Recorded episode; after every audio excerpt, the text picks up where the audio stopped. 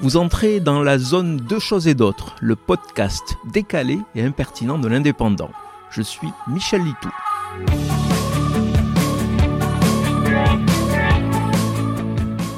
Peu banale, la position prise par le quotidien de La Réunion. Ce journal a décidé de ne pas couvrir la Coupe du monde de football se déroulant au Qatar, au nom des valeurs défendues par ce journal lancé il y a près de 50 ans pour apporter du pluralisme dans l'information de ce département d'outre-mer de l'océan Indien. Pas un article, pas de publicité des sponsors, rien, boycott complet. Pour le journal, je cite, « Cette Coupe du Monde cristallise des atteintes intolérables à la dignité et aux libertés humaines. Elle a piétiné les droits des travailleurs et des minorités et balayé le respect de l'environnement. » Cette décision radicale va forcément mécontenter des lecteurs. Mais elle sera peut-être suivie d'autres prises de conscience de l'indécence de la situation. Déjà, des personnalités ont nettement pris leur distance avec ce mondial. Vincent Lindon et surtout Eric Cantona, icône légendaire du milieu du ballon rond, ne veulent pas en entendre parler.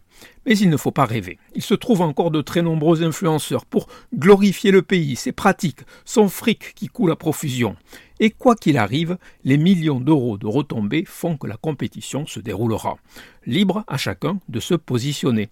Personnellement, j'ai la chance de peu m'intéresser au sport. Je me contenterai de rire et me moquer des quelques scandales qui émergeront à la marge de la compétition.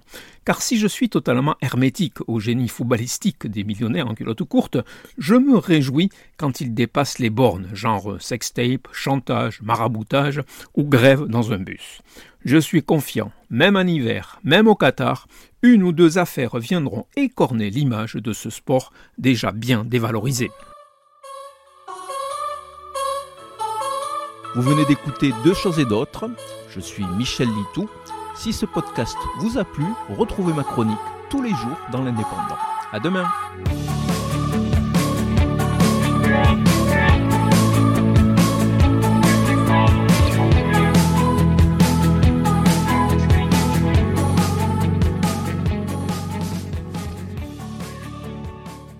Retrouvez cette émission et toutes nos productions sur Radio Indep et en podcast sur l'indépendant.fr, nos réseaux sociaux et votre plateforme de streaming favorite.